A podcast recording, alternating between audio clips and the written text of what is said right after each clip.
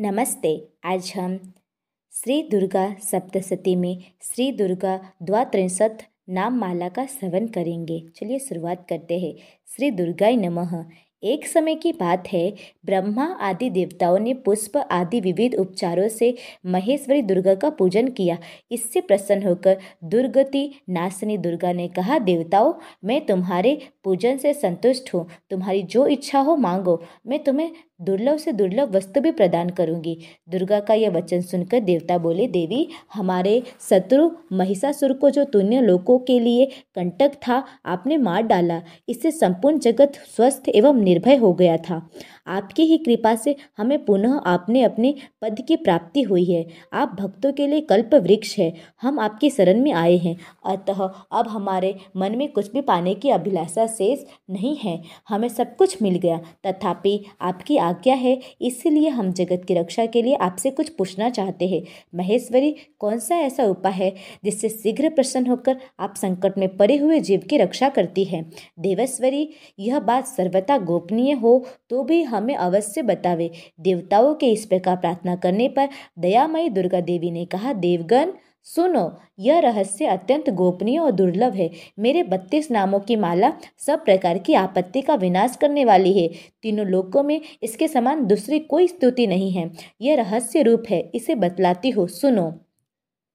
पहला, दुर्गा। दूसरा, दुर्गा ती समनी। तीसरा, दुर्गा पदवी निवारिणी। चौथा, दुर्गा मच्छेदिनी। पांचवा दुर्ग साधिनी छठा दुर्ग नाशिनी सातवा, दुर्गतोधारिणी। आठवा दुर्ग निहंत्री नौवा, दुर्गमापह। दसवा दुर्गम ज्ञानदा ग्यारहवा दुर्गे दैत्य लोक दवानला बारवा, दुर्गमा।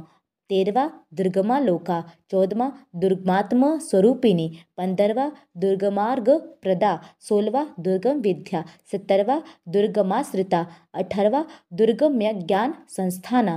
उन्नीसवा दुर्गमधान भासिनी बीसवा दुर्गमोहा, इक्कीसवा दुर्गमगा, बाईसवा दुर्गमार्थ स्वरूपिणी तेईसवा दुर्गमासुर सनहत्तरी चौबीसवा दुर्गमायु धारिणी पच्चीसवा दुर्गमांडी, छब्बीसवा दुर्गमाता, सत्ताईसवा दुर्गमया अट्ठाईसवा दुर्गेश दुर्गमेश्वरी उनतीसवा दुर्ग भीमा तीसवा दुर्गभामा, इकतीसवा दुर्गभा, बत्तीसवा दुर्गदारिणी जो मनुष्य इस मुझ दुर्गा की इस नाम माला का पाठ करता है, वह निस्संदेह सब प्रकार के भय से मुक्त हो जाएगा। कोई शत्रुओं से पीड़ित हो अथवा दुर्भेद बंधन में पड़ा हो, इन बत्तीस नामों के पाठ मात्र से संकट से संकट से छुटकारा पा जाता है। इसमें तनिक भी संदेह के लिए स्थान नहीं है। यदि राजा क्रोध में भरकर वध के लिए अथवा और किसी कठोर दंड के लिए आज्ञा दे दे या युद्ध में शत्रुओं द्वारा मनुष्य घिर जाए अथवा वन में व्याघ्र आदि हिंसक जंतुओं के चंगुल में फंस जाए तो इन बत्तीस नामों का 108 बार पाठ मात्र करने से वह संपूर्ण भयों से मुक्त हो जाता है।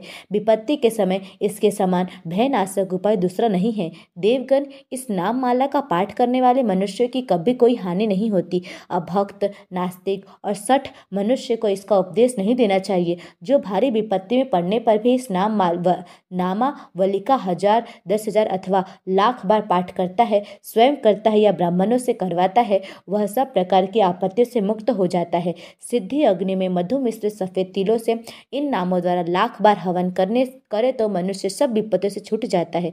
इस नाम माला का पूरा शरण कर तीस हज़ार का है। पूरा शरण पूर्वक पाठ करने से मनुष्य इसके द्वारा संपूर्ण कार्य सिद्ध कर सकता है। मेरी सुंदर मिट्टी काष्ठ भुजा मूर्ति बनावे। आठों भुजाओं में क्रमशः गदा खरक त्रिशूल, बाण, धनुष, कमल, खेत, ढाल और मुदक धारण करावे। मूर्ति के मस्तक में चंद्रमा का चिन्ह हो, उसके तीन नेत्र हो, उसे लाल वस्त्र पहनाया गया हो, वह सिंह के कंधे पर सवार हो और सूल से महिषासुर का वध कर रही हो। इस प्रकार की प्रतिमा बनाकर नाना प्रकार की सामग्रियों से भक्तिपूर्वक मेरा पूजन करें मेरे उक्त नामों से लाल करने, लाल कनेर के फूल चढ़ाते हुए सौ बार पूजा करें और मंत्र जप करते हुए पुए से हवन करे। भांति भांति के उत्तम पदार्थ भोग लगावे, इस प्रकार करने से मनुष्य असाध्य कार्य को भी सिद्ध कर लेता है। जो मानव प्रतिदिन मेरा भजन करता है, वह कभी विपत्ति में नहीं पड़ता है। देवताओं से ऐसा कहकर जगदम्बा वहीं अंतर ध्यान हो गई। दुर्गा जी के इस उपख्यान को जो सुनते हैं, उन पर कोई विपत्ति नहीं आती।